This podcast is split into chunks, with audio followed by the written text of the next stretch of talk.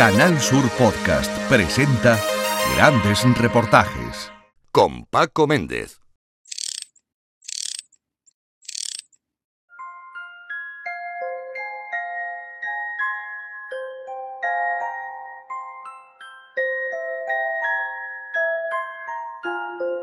En mi casa, cuando llegábamos del colegio, estábamos viendo la mesa y venían mis hermanos. Venga, levantarse que tienen que comer los hombres. Mi abuelo, el padre de mi madre, le pegaba a mi abuela. Yo no la conocí. Le pegaba a mis tíos, a mi madre. Entonces, es que es lo que han visto. Y en el carro había un tordo que se amarraban dos pinos que llegaba al suelo. Ese tordo se quitaba por la noche y dormíamos a la intemperie. En verano no hacía frío, pero las ratas cuando salían de noche pasaban por lo alto y el rabo me pasaba por la cara. Odio todos los roedores con rabo. Cerca de una playa donde no llegan los colores que el sol derrama en el horizonte cada atardecer, una madre vuelve a mirarse en el espejo y se siente viva al contemplar su alborotado pelo teñido de rojo, ese aire renovado de niña traviesa, la claridad de unos ojos marrones que aumentan al compás de su nueva sonrisa, mejor perfilada, más auténtica. Es su breve pero necesario instante de mujer, mientras sus niños corretean en los 90 metros cuadrados que ha podido alquilar esta vez sin pagar fianza. El dueño es un buen hombre y además el piso tiene doble puerta de seguridad. No hay adornos dentro. Tras una docena de mudanzas, los mejores recuerdos siguen esperando para lucir enmarcados en el que será algún día su verdadero y definitivo hogar. En el salón hay una discreta ventana de aluminio, sin rejas. La cortina, abierta, está estampada con dibujos que insinúan las olas del mar. El color negro del televisor de plasma contrasta con el blanco de un arcón frigorífico desubicado. Hoy en su interior guarda dos botellas de puchero congelado, un paquete de espinacas marcadía y seis bolsas con algunos avíos. Hay pocos muebles y ya fueron salvados en anteriores ocasiones. Una foto en blanco y negro sigue venciendo al tiempo en este reducido espacio. Es el retrato de un matrimonio de ancianos que descansa en la estantería como medicamento de urgencias para los momentos de nostalgia que no de lágrimas, pues esta mujer, que esconde su voz por precaución, ha decidido no llorar más. La foto muestra a un abuelo aficionado al vino blanco y al flamenco, junto a la que fue su mujer, una anciana rigurosa que le respetó y gobernó su casa con resignación. Una cosa que ocurría es que me trasladaban de una casa a otra por mi hiperactividad, por mi forma de ser. Un tiempo en casa de mi abuela, otro tiempo en casa de una tía mía, el marido alcohólico, le pegaba unas palizas de muerte, eso tenía yo que tragar y verlo. Se las pegaba. A casa de otro tía y a casa y así siempre. Siempre de una casa a otra. Esa es mi infancia. Que mi madre me llevaba de, de niñera con una señora cuando ella iba a, a vender pajaritos, ayudar a mi padre para poder sacarnos adelante. Encerraba en un ropero, en un ropero antiguo. Me podía dejar allí dos o tres horas. Eso no lo sabía mi madre. Era un súper antiguo de caoba. Yo lloraba mil veces y no había nadie. Podía pasar si mi madre se iba a, las 8 o a las 9 de la mañana, pues si venía a las 1 o a las 2 de la tarde, sabía cuándo mi madre iba a venir. Cinco minutos, diez minutos antes me soltaba. Hasta que ya un día se dio cuenta, la pilló. La pilló, pero que la pilló. Ahora su hija se lo comió todo. Lo siento. Porque la hija se metía conmigo. Porque la escuchaba como se reía y golpeaba el ropero y no me abría la puerta y se reía una y otra vez. Y ella cobraba. La mujer cobraba dos o tres pesetas, cinco duros, lo que le diera a mi madre, pero que su hija se reía de mí. Y su hija no me hacía sopero. Y eso me dolía, porque yo no era ningún bicho raro. Yo era una persona. Entonces, cada vez que me pasaban más cosas malas, empezaba a decir, no voy a llorar. Cada vez me cuesta más trabajo llorar, porque ya llora mucho. Y esos episodios, yo, no, yo estos muebles oscuros o puertas así no, no soporto. No, no, no me gusta, me pone nerviosa. Meterme en un sitio cerrado me cuesta. Y cogerle manía a personas con el pelo rubio también. Porque esa niña traía más niños de los que estaban allí. Y había varios niños rubios. Y se reían. Ellos disfrutaban. Yo, yo así, en el ropero. Ya, el llanto era como el que, está preso. Ya no podía llorar más.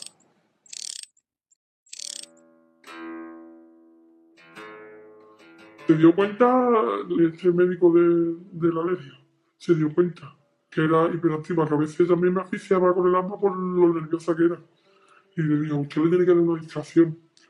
Me mandaba a casa de mi abuela y era yo un montón de feliz porque mi abuelo cantaba flamenco y aparte me ponía en el campo, me venía a hacer actividades que me gustaban. Siempre me tenía distraída, siempre.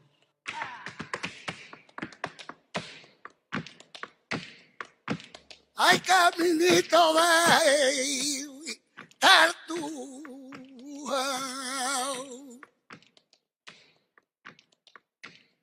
Pero ese hermano mío fui yo una vez a casa de mi madre. Empecé a meter la ropa en la lavadora y me giré así, metiendo la ropa, me giré y le digo, ¿qué ropa te hace falta? Y empezó a darme golpe, golpe, uno detrás de otro, me partió nariz, mandíbula, él parte del hombro y un vecino mío pudo sacarme de allí.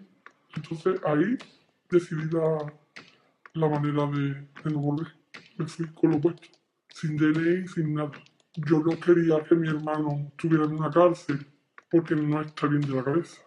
No, no está bien. Porque hermano no es. Te voy a decir cuando una persona es un mal, pero es que no está bien de la cabeza. Mis padres no preguntaron por mí, no me dolió. Porque conociéndome como me conocen, si hubieran preguntado por mí, yo hubiera repetido. Para que mi hermano hubiera estado un centro. Yo lo conocí por, por mano del demonio. Cuando me pegó la paliza mi hermano, me fui a casa de, de este, del hijo de este señor, mi refugio, y estaba allí el padre de, mi hijo. El padre de mi hijo llenó toda la casa de rejas, se iba al trabajo y me echaba el cerrojo. Y hasta que él no venía, yo no podía salir a ningún lado. Odio los cerrojos. Y he pasado muchas cosas y tengo que seguir pasando más cosas, de maltrato psicológico, a maltrato, digamos, la cama, que eso lo he pasado también. El flamenco aparece cuando yo un día voy a casa de mi hermana, la mayor, y veo un hombre que es amigo de la familia, y se me queda mirando, insiste en acompañarme a llevarme a mi casa, y yo digo, no, no, yo no quiero nada con los hombres. Así de claro, yo te lo digo así de. Es que otro día voy y lo mismo. Y aparte mi hermana y mi hermana siempre me estaban buscando un novio. Mira qué muchacho más bueno que apañar. Yo no. Yo solamente quería trabajar, trabajar, trabajar. Hasta que un día esta persona me acompaña a comprar pap. Y yo le dije esta palabra, yo no quiero nada con ningún hombre. Insistió tanto, tanto, tanto, que ya ahí se hizo una pequeña relación, después más y más y más. Hasta que ya nos fuimos a vivir juntos. Una persona maravillosa. Un trato maravilloso. Es que, es que yo digo, a mí no me ha tratado nadie con tanto cariño, con tanto... Como que yo he estado en la casa, el otro muy bien. Pero todo tenía un secreto que no sabía lo que había detrás. Y que un día un antiguo novio de él me dice, ten cuidado que este un un día de este, de esto te va a encerrar y te. Y así fue.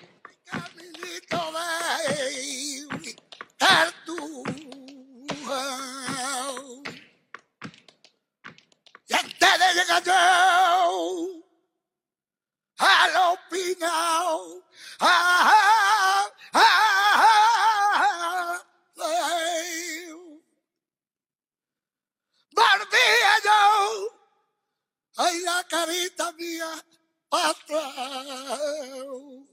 Y a voces yo llamaba a mí y María.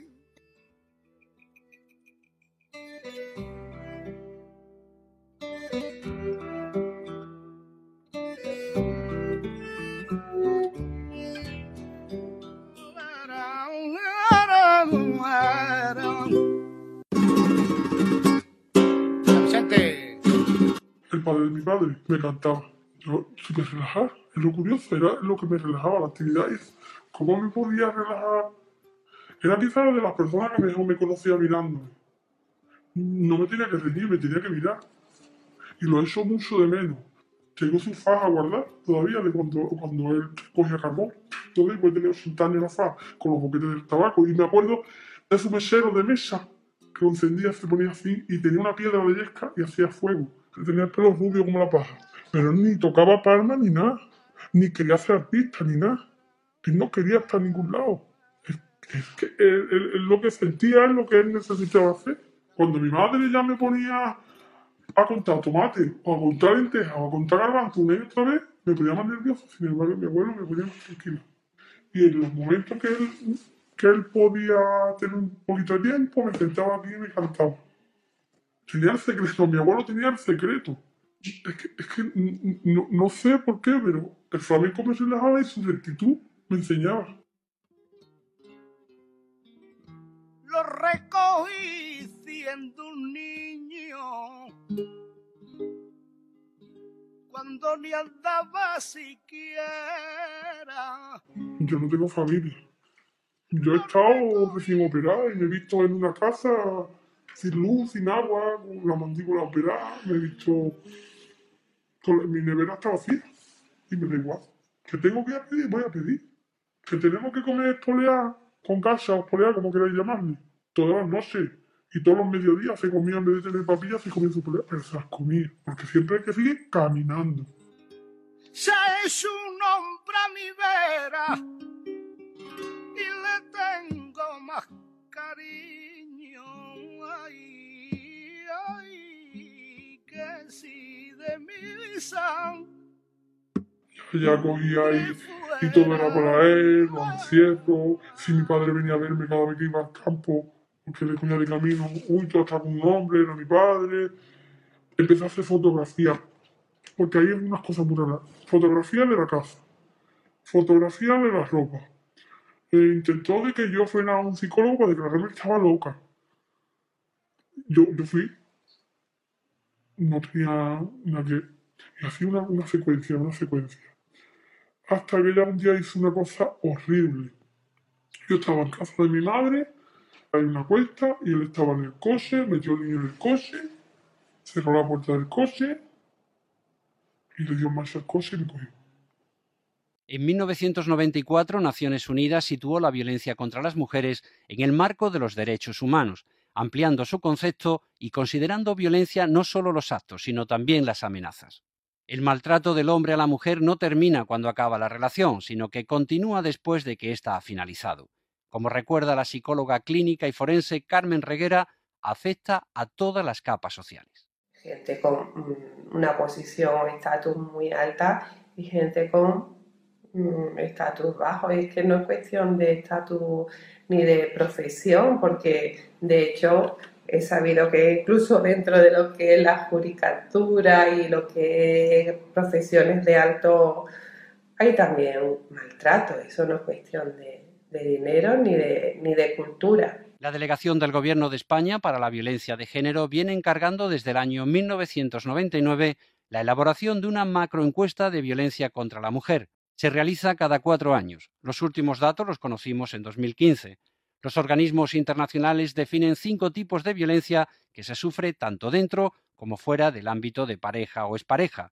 La violencia psicológica de control, la violencia psicológica emocional, la económica, la violencia física y la sexual. O sea, el teléfono normal de casa se lo llevaba en el coche y no se venía hasta que él no venía. Es que era una persona, incluso con los hermanos, ha sido un celoso. Pero yo pienso que esa enfermedad se la crea su madre. Los niños que se superprotegen, los niños que se crean con la avaricia, suelen ser así, ¿no? Digo yo. Es que yo no lo veo de otra manera. Porque los hermanos no son así. En esta lacra social de la violencia machista hay quien les llama víctimas invisibles. Los hijos padecen enormes consecuencias negativas tanto para su desarrollo físico como psicológico. Lo advierte UNICEF. Presenciar o escuchar situaciones violentas tiene efectos psicológicos negativos en los hijos. La ONG Save the Children recuerda que los niños no son víctimas solo porque sean testigos de la violencia entre sus padres, sino porque viven en la violencia. Crecen creyendo que la violencia es una pauta de relación normal entre adultos. A ver, es muy duro para, para un hijo ver a su padre. Y, es verdad que yo he tenido muchos pacientes, hijos de, de maltrato, y es muy duro ver cómo un padre pega a su madre y, y digerir que mi padre es así. Es muy duro para ellos, le hace bastante daño. Y además, de hecho, muchas veces, ya después de adultos, se plantean precisamente en estos días, un caso que también tuve, me decía el, hijo, es que yo al final soy igual que mi padre.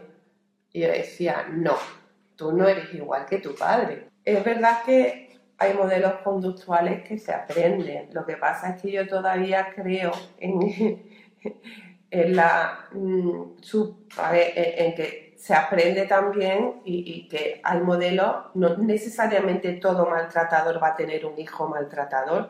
Los especialistas coinciden en afirmar que hay patologías que se hacen crónicas en los hijos de mujeres víctimas de violencia de género, por lo que los pediatras han de estar especialmente atentos a ellos.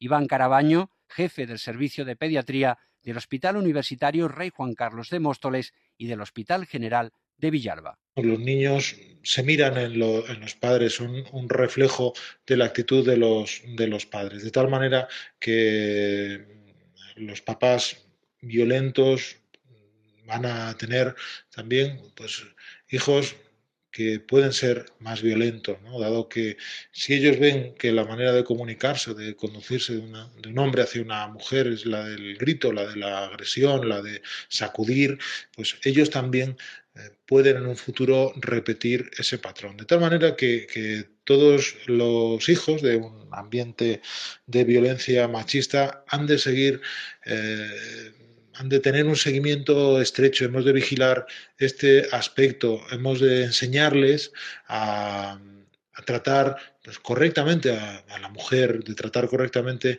a los otros, mm, de ser una persona digna en el mundo, ¿no? porque hay pocas cosas tan canallas como, como una superioridad física. Y eso es algo que los padres mm, tenemos que, que inculcarles a los hijos. ¿no? Y de este modo hemos, eh, hemos de, estar muy, muy pendientes de, este aspecto los pediatras. ¿no? Y hago, hago desde aquí un llamamiento a que toda la comunidad pediátrica estamos concienciados del problema y el problema tiene una, de la violencia machista tiene una víctima directa que es la mujer, pero mm, no nos podemos sustraer a esa víctima eh, que a veces lo es de una manera indirecta, viviendo en un ambiente tensionado, pero otras lo es también de forma directa, pues son, pueden ser un receptáculo también de, de agresiones, ¿no? Y no hemos de perder de vista el aspecto de que los niños son la moneda de cambio que, que el padre violento puede, puede usar como arma arrojadiza contra, contra su mujer, ¿no? A una madre lo que más le puede afectar y lo que más le puede dañar es que agredan a sus hijos. Algo más del 15% de las mujeres residentes en España de 16 y más años de edad afirman haber sufrido violencia física, sexual o miedo de alguna pareja o expareja en algún momento de su vida. El porcentaje sube a casi el 22% al hablar de violencia psicológica emocional y aún es mayor cuando nos referimos a víctimas de violencia psicológica de control. Según la catedrática de Psicología Social en la Universidad de las Islas Baleares, Victoria Ferrer, a la raíz que origina toda esta violencia se llega estudiando múltiples factores. Maltratadores los encontramos en cualquier estrato social, en cualquier punto o lugar de la sociedad. Y un poco lo mismo podemos decir aplicándolo al caso de las mujeres maltratadas. Eh, no podemos decir que las mujeres maltratadas son mujeres que tienen una patología mental o mujeres que pertenecen a una determinada clase social o a una determinada situación. Dicho eso, sí podemos intentar entender cuáles son las causas, cuáles son las explicaciones, cuáles son los modelos que nos ayudan a comprender por qué existe esta violencia contra las mujeres en la pareja. Para ello, eh, tiempo atrás, se utilizaban modelos llamados unicausales, es decir, modelos que buscaban una causa, que buscaban ese rasgo, ese perfil, esa, eh, digamos, esa llave, esa clave que nos explicaba por qué un sujeto era un sujeto maltratador. Un novio encantador de repente no se convierte en un maltratador de libro, o sea, una persona controladora, manipuladora, maltratadora, no cambia de la noche a la mañana. Ya de, a lo mejor en lo que es el noviazgo, los primeros meses o años de relación, se le puede ver algunas cositas, como no me gusta que salgas con tus amigas, tú tienes que estar pendiente de mí. Hoy en día sabemos y tenemos evidencias que nos muestran que el maltrato, que la violencia contra las mujeres en la pareja está causada por múltiples factores, por múltiples causas. Por eso decimos que los mejores modelos para explicarlas son los llamados modelos multicausales. Sí que es verdad que todos esos modelos tienen en común una idea y es que en el origen, en la raíz, en el punto, digamos, más profundo de esas causas está eh, eh, el desprecio, está la falta de valoración hacia las mujeres, está lo que podríamos denominar la misoginia. Y es que el proceso de dominio y control sobre la mujer suele ser muy sutil en los comienzos. Las mujeres de 16 a 24 años de edad son las que más sufren este tipo de violencia. Desde mi punto de vista, la familia, mm, a ver, en la mayoría de las veces que no tienen a ver, yo en mis casos que yo he tratado, muchas veces la familia es que no se ha dado ni cuenta, porque de hecho si la familia se hubiera dado cuenta, yo creo que hubieran animado o actuado sobre la marcha. Pero otras veces prefieren como que no mirar por lo que vaya a pasar. Además, es verdad que después ese niño de por medio, también hay hay, que, hay que aguantar un poco más cuando realmente mm, todo lo contrario, tienes que salir cuanto antes porque el daño después puede ser más grave. Pero, pero eso, la familia realmente mm, sí puede ver que está nerviosa, puede ver que tienen algo que, pero siempre, no, es que me he caído, es que me, siempre intentan justificar y encubrir. Las mujeres a veces maltratadas son unas grandes encubridoras, cual es raro que lo cuenten, porque es verdad que cuando lo cuentan, sí es verdad que ya ahí ponen, ponen sobre aviso de que hay que actuar y pronto.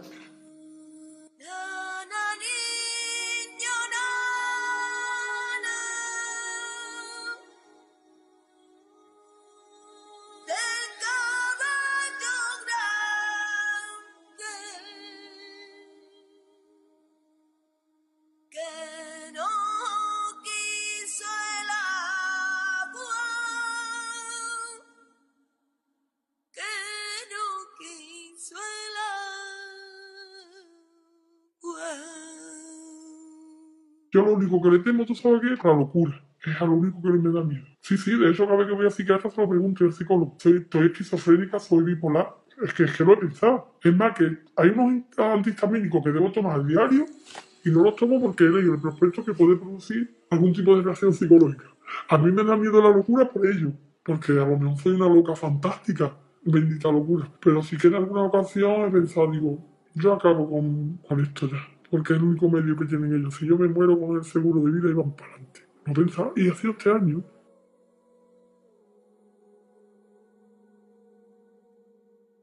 Muchas veces me pregunto cómo esto no se corta y cómo esto um, no se soluciona y cómo esto, eh, desde mi punto de vista, mm, va a más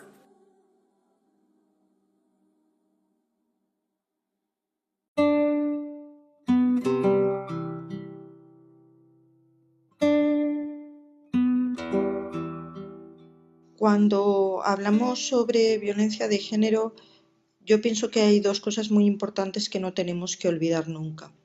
Una primera es que hablamos de violencia de género no por casualidad, estamos hablando y estamos utilizando ese término porque lo que queremos decir y lo que queremos remarcar es que es una violencia basada en el género, es decir, es una violencia cuyo origen tiene que ver con la construcción social del género. Vivimos en una sociedad eh, patriarcal, vivimos en sociedades patriarcales, eso es una realidad, sociedades que están estructuradas de manera que el poder y de manera que la, importancia social no está distribuida de la misma manera entre los hombres y las mujeres. Eso es un poco largo de contar, pero en esencia podemos decir y podemos resumirlo diciendo que las sociedades patriarcales son sociedades estructuradas de manera que los hombres ocupan situaciones de poder y las mujeres situaciones y posiciones de sumisión. Y eso establece lo que llamamos un sistema sexogénero, donde el sexo con el que nacemos las personas nos lleva a ocupar socialmente, a estar socialmente en esa posición que se supone que es la que corresponde para las personas de un sexo u otro. Este es un proceso complejo, es un proceso que se da a través de muchos mecanismos, pero que en esencia se va reproduciendo y va alimentándose a sí mismo. Ese sistema de estructuración social tiene muchas consecuencias. Tiene consecuencias en el mercado de trabajo, tiene consecuencias en el reparto de la riqueza, pero una de sus consecuencias es la violencia contra las mujeres. ¿Por qué? Pues porque esa violencia es, en definitiva, eh, el mecanismo regulador o uno de los mecanismos reguladores más fuertes de la desigualdad. Es la manera como el sistema perpetúa esa situación de desigualdad. Hasta lo maldecido mil veces, porque estoy en el sitio equivocado. Porque yo, yo podía haber sido muchas cosas y, y hacer muchas cosas. Y digo, ¿dónde está Dios? Suéltame, que no me suelta, porque no me suelta. Hay dos cosas que no tenemos que olvidar. Eh, una muy importante es que hablamos de una violencia basada en el género y luego otra cosa muy importante es que precisamente porque es tan fuerte la raíz, porque está asentada en el núcleo mismo de cómo es la estructura social, es una violencia que no vamos a poder cambiar fácilmente. Cualquier trabajo que hagamos para parar, para frenar esa violencia y cualquier trabajo que queramos hacer para prevenirla, tiene que ser un trabajo a medio y largo plazo. Pretender que con acciones pasajeras, que simplemente con la aprobación de una ley vamos a conseguir erradicar esa violencia eh, de la noche a la mañana es irreal. Es una violencia que está muy, eh, eh, muy inserta, muy insertada en los cimientos mismos de la sociedad. Así que yo creo que esas son dos ideas básicas, dos ideas fundamentales que no tenemos que olvidar. Violencia basada en el género y violencia difícil de erradicar. Y le sigo echando la culpa a la falta de cariño que yo tenía. Pero como él se dedicaba al flamenco y a mí siempre me había gustado eso por mi abuelo, este hombre me ha enseñado a mí muchos temas de flamenco, a tocar las palmas condiciones, a ese mundo. Yo digo, pues esto es perfecto me voy a dedicar al flamenco. Como algo me gusta, que tengo que aprender, me puede dar de comer, pues me dedico a eso. Y ya lo fui conociendo, lo fui mamando, esa persona que una semana antes de que, que, hiciera lo que hizo en encerrarme, me advirtió eso, pero yo nunca lo vi. Y cuando pasó eso, llamé a sus padres, sus padres me dijeron, sí, mi hijo ha sido consumidor de cocaína, lo dejó, habrá vuelto otra vez. Que yo no sé por qué volvió ese hombre, porque yo no sabía que consumía cocaína. Porque antes nos ha tratado bien, amor.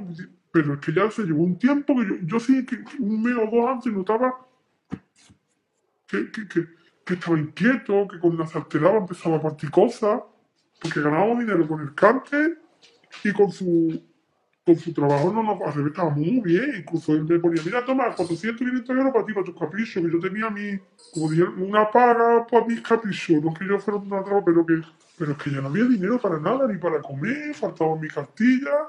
Eres rosa.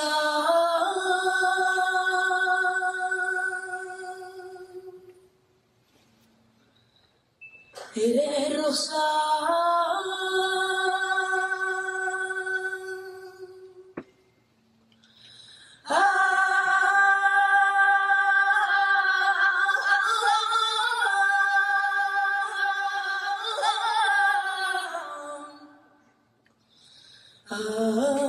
vacío.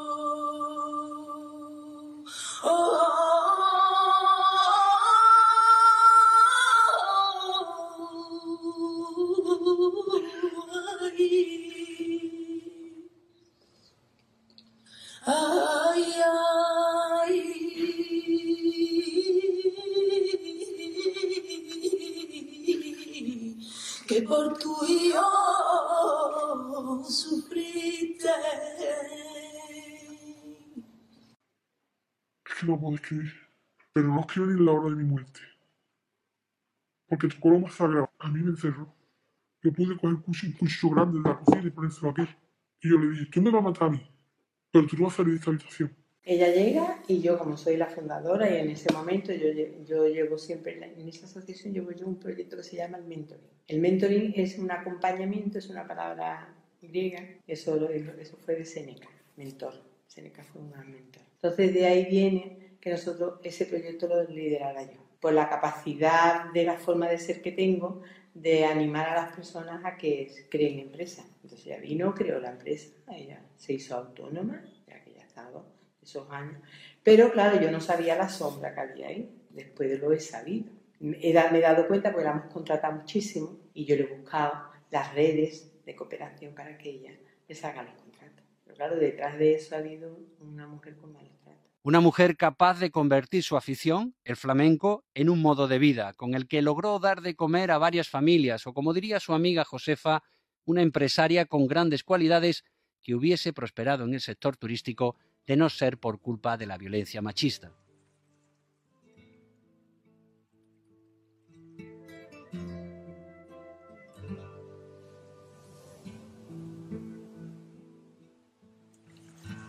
Déjame seguir. Seguir con mis sueños por cumplir. Que suene mi música en los corazones, haciendo sentir y vivir.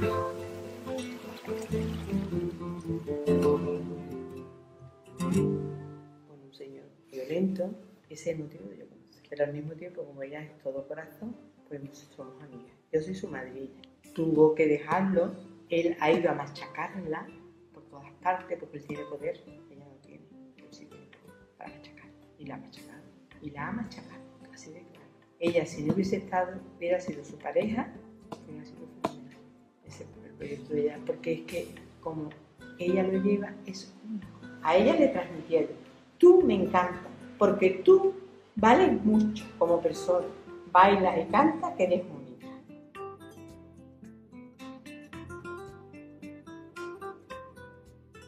El flamenco es sentimiento. Tú tienes pena y la seguidilla dice, tu Dios, qué pena. Y el flamenco también son las azuquelas. Las penas. Las penas. Ay, ay, ay,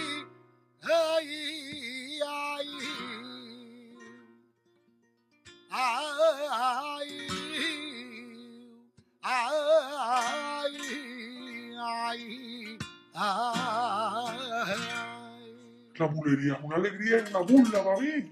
Yo me río de la gente cuando, cuando escucho la bulería y bailo y, y, y- y un fandango y dices tú.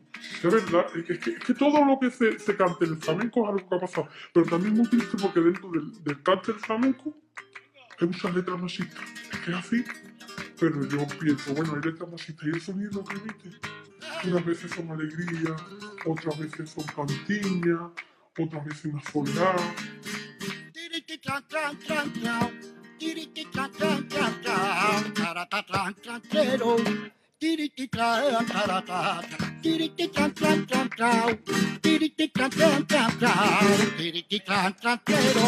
Otra vez escucha la guitarra, porque la gente no se pone en el trasto de la guitarra, en la parte de atrás de la guitarra. Tú escuchas la guitarra, tran, tran, tran.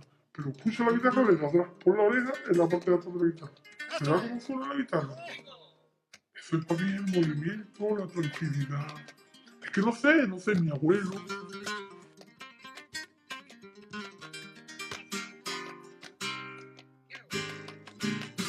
Eres el corazón abierto y eso en el flamenco es muy importante, porque transmite los sentimientos.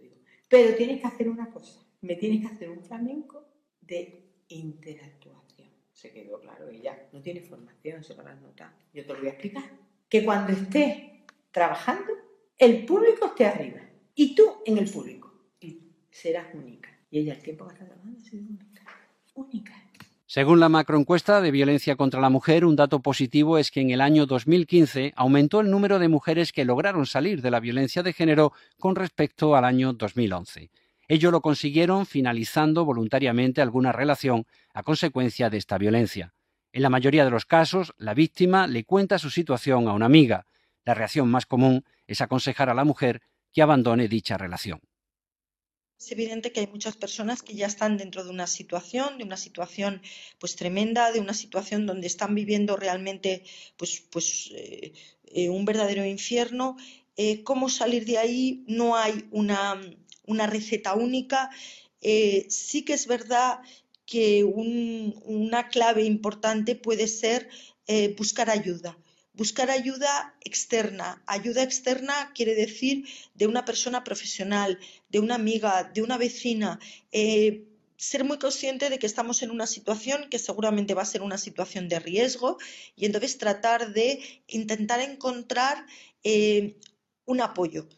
Ese apoyo lo podemos buscar tanto en los lugares institucionales, tanto en las instituciones, en los servicios sanitarios, en los servicios sociales eh, en las personas que conocemos, en las amistades, en la, vecindad, etcétera, pero intentar de alguna manera encontrar un apoyo, eh, de alguna manera una persona, eh, una institución en la que podamos apoyarnos, que nos ayude y que nos dé claves, porque en ese momento seguramente, bueno, pues no tendremos quizá la visión tan clara o habrá cosas que se nos podrán escapar. Entonces es muy importante contarlo, es muy importante buscar personas que puedan ser un apoyo y que puedan ayudarnos a salir de ahí. Esa sería un poco, ese sería un poco el resumen. Tratar de aprender a detectar las claves para no entrar en una relación tóxica, pero si estamos dentro de una relación tóxica, buscar ayudas que nos permitan encontrar la puerta para salir de ahí. Gracias. Si hay salida a la violencia de género es gracias a ti. Únete, Gobierno de España. Las mujeres víctimas de violencia física, sexual o miedo de su pareja acuden en primer lugar a los servicios de psiquiatría y psicología, a los centros sanitarios. Después recurren a los servicios legales o piden ayuda en el teléfono 016. El mayor número de llamadas que recibe el teléfono confidencial 016 se realiza desde la Comunidad de Madrid. Andalucía es la segunda. Las provincias de Sevilla, Málaga y Cádiz destacan desde los últimos 10 años por hacer uso de este servicio gratuito. El psicólogo te orienta, el trabajo personal lo haces tú como, como persona, como mujer, pero el psicólogo te, da, te va dando las herramientas para que tú puedas hacerlo mejor. Sin ayuda psicológica siempre te cuesta un poco más, pero es verdad que hoy en día esa ayuda está ahí y ya no solo a nivel privado. Que en mi vida mm, no se me ha educado o no he recibido lo suficiente para saber distinguir quién era el maltratado y quién era la buena persona. Que es una cosa que todavía tengo que trabajar, pienso yo. Y ha significado también que, que lo he pasado mal, pero me han enseñado a caminar. Porque a mí, a, mí, a mi forma de ver, si yo tengo que esperar que mi familia me enseñe a caminar, lo malo me ha enseñado a caminar. Es muy triste, pero lo malo me ha enseñado a caminar. Y a seguir para adelante. Casi el 87% de las víctimas han roto con el silencio que tradicionalmente ha acompañado esta violencia. En el 78% de los casos fue la propia mujer la que informó a la policía de su situación. El inspector Agustín Enríquez es jefe de la Unidad de Atención a la Familia y Mujer. Hay que destacar que todas las víctimas que se personen son consideradas como víctimas de violencia de género y desde el primer momento van a ser mm, informadas de, los trámites que se van a realizar y de las consecuencias posteriores que va a tener luego su denuncia. En un principio, pues eh, vamos a garantizar su seguridad. Vamos a garantizar su seguridad, eh, le vamos a asesorar de las ayudas que puede tener tanto a nivel económico, tanto a nivel asistencial, como casas de acogida, eh, las medidas que se va a adoptar contra su agresor y cuando finalice su denuncia se le va a efectuar inmediatamente una valoración de riesgo. En función de esa evaluación de riesgo, independientemente sea el riesgo bajo o un riesgo extremo, se le va a asignar un funcionario de la unidad de protección con su teléfono con el cual va a estar contactado las 24 horas, con el objeto de cualquier duda que tenga, cualquier incumplimiento de la medida cautelar que se imponga, sea informado inmediatamente y se pueda actuar en, consecuencia. Eh, incluso cuando tenga que asistir a la, sede judicial o a cualquier otro sitio, eh, puede ser acompañada por este funcionario, bien o de oficio por parte del funcionario que vea que hay riesgo o bien por requerimiento de la, de la víctima. Según el estudio sobre la inhibición a denunciar de las víctimas de violencia de género, el miedo es uno de los principales motivos por los que la víctima no denuncia a su agresor. Se da la circunstancia de que hay mujeres que incluso retiran la denuncia porque se ilusionan pensando que su agresor puede cambiar. Intentan siempre justificar esas cosas y sí han reconocido, bueno, es verdad que había discusiones, había, había ciertas cosas que no me gustaba, pero y además siempre tienen la esperanza o la ilusión de que, de que eso se va a acabar, con lo cual se mantienen ahí en esa rueda y no, no son capaces de decir hasta aquí llegué.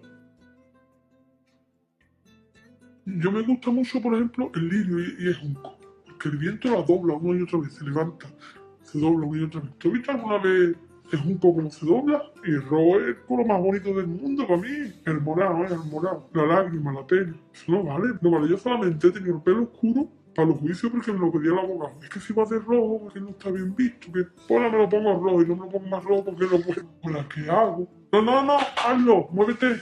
Vete, que nadie te busque las papas. Que no, que no, que Asuntos Sociales está ahí para ayudarte, no para hacerte las cosas.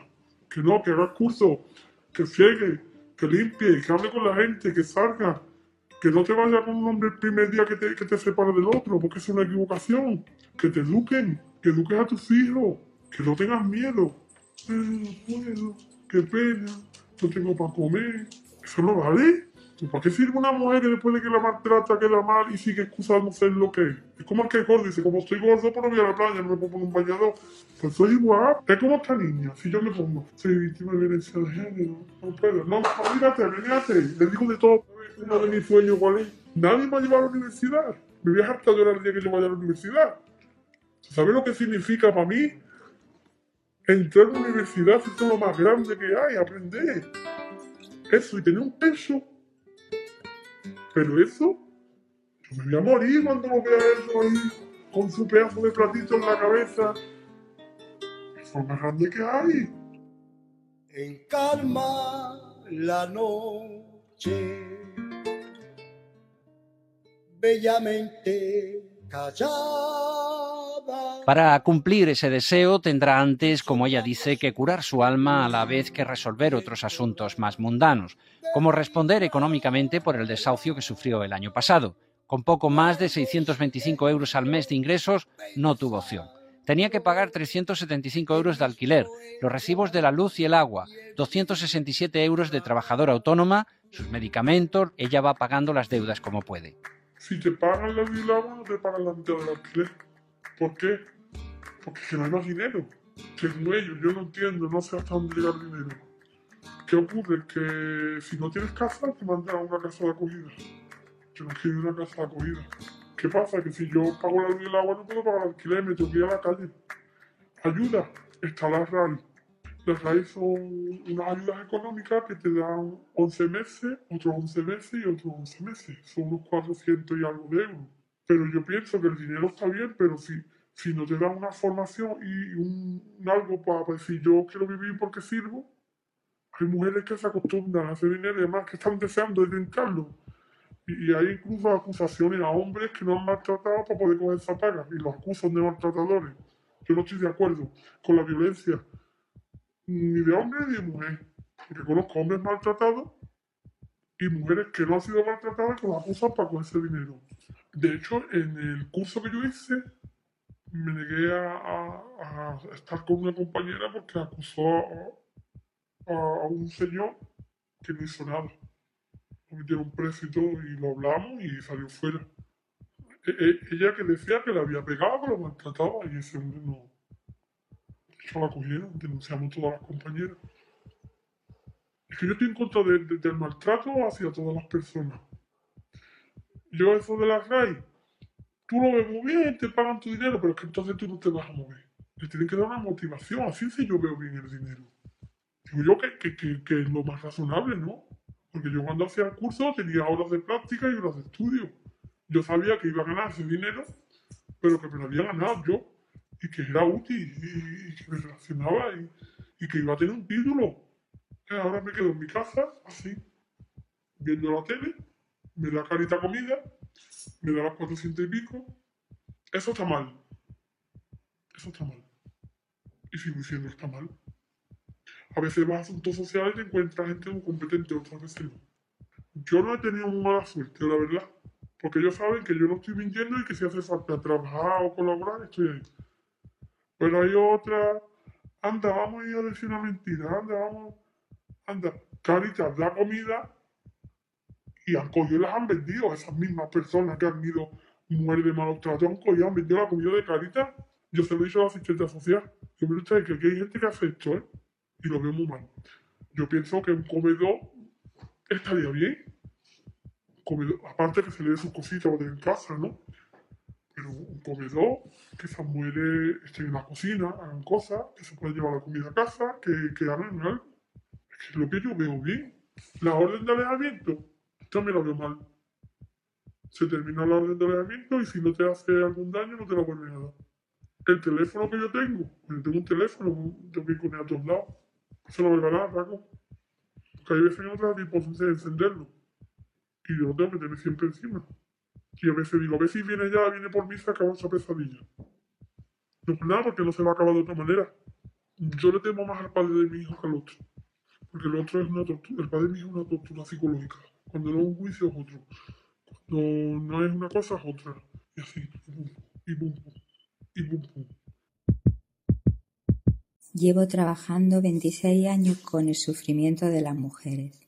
La violencia se da en muchos grados. Está en el sistema y en cómo nos organizamos y se materializa a través de las relaciones interpersonales y sobre todo en las relaciones más concretas y afectivas entre hombres y mujeres. Sabemos el origen, cómo se mantiene, también se puede cuantificar y se evalúan las consecuencias que tiene para las mujeres, para la familia y para la sociedad. Además, podemos diagnosticar en cada caso concreto cómo ha afectado esta violencia. Pero aún nos quedan retos. En el caso de la participación, esta sigue teniendo limitaciones para las mujeres. Existen las cotas de poder que siguen acaparando en su mayor medida a los hombres. También los valores de competitividad social entran en conflicto en muchos casos con los valores de desarrollo familiar, siendo aún mayormente las mujeres las que ejercen el peso de las responsabilidades familiares. Las mentalidades de los profesionales no siempre tienen la suficiente sensibilidad que permitan un posicionamiento claro ante esta problemática en todos los ámbitos profesionales, tanto en la judicatura como en la sanidad, como en la educación, se requiere la sensibilidad suficiente para entender cómo esta violencia se está produciendo a veces de una manera tan subliminal que ni siquiera nos damos cuenta. Se requieren también más recursos de asistencia directa a las mujeres y a los hijos e hijas que lo necesiten. No olvidemos que en estos procesos para salir de la violencia se requiere un refuerzo continuo tanto para la toma de decisión de la mujer como para el mantenimiento de una mínima estabilidad para la familia afectada. También se necesitan más equipos de valoración psicosocial, formados específicamente al respecto, adscritos tanto a los juzgados como a los equipos de tratamiento e intervención de los servicios sociales o servicios especializados. Se requieren más programas de coeducación que faciliten desde las edades más tempranas actitudes que favorezcan un desarrollo integral de las personas y no por razón de género. Se necesita que ese programa socioafectivo lleguen a la familia de alguna manera para que se pueda encontrar el equilibrio adecuado entre el espacio público y el espacio privado. El Señor es tu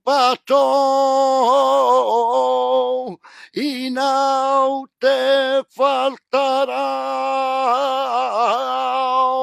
Y en lugares delicados te hará descansar. Porque ellos no se esconden y nosotros sí. Porque tenemos que vivir escondida tras un telón muy grande. A los artistas no les gusta estar detrás de los telones, pero hay que ser un artista también para aguantar todo lo que hemos pasado. Y para el genio que yo tengo y, lo que tengo dentro escondido, esconde la voz muy fuerte. Pero vamos a hacerle, esto es lo que hay. No temas, niña, no temas más. Sigue bailando por solear. La mujer que oculta aquí su voz ha mostrado al espejo tantas sonrisas como días malos se presentan en su vida. Mi niña duerme, duerme tranquila. Vivir sonriendo, en salud y en libertad. Quizá fuese ese el secreto que le enseñara su abuelo. Lo malo ya pasó, pasó la ruina. Baila, baila, baila sin parar, que yo te miro del cielo y te voy a cantar. Baila, baila sin parar, baila, baila sin parar, que yo te estoy mirando del cielo y te voy a cantar. Mi niña, vive mi niña, tranquila.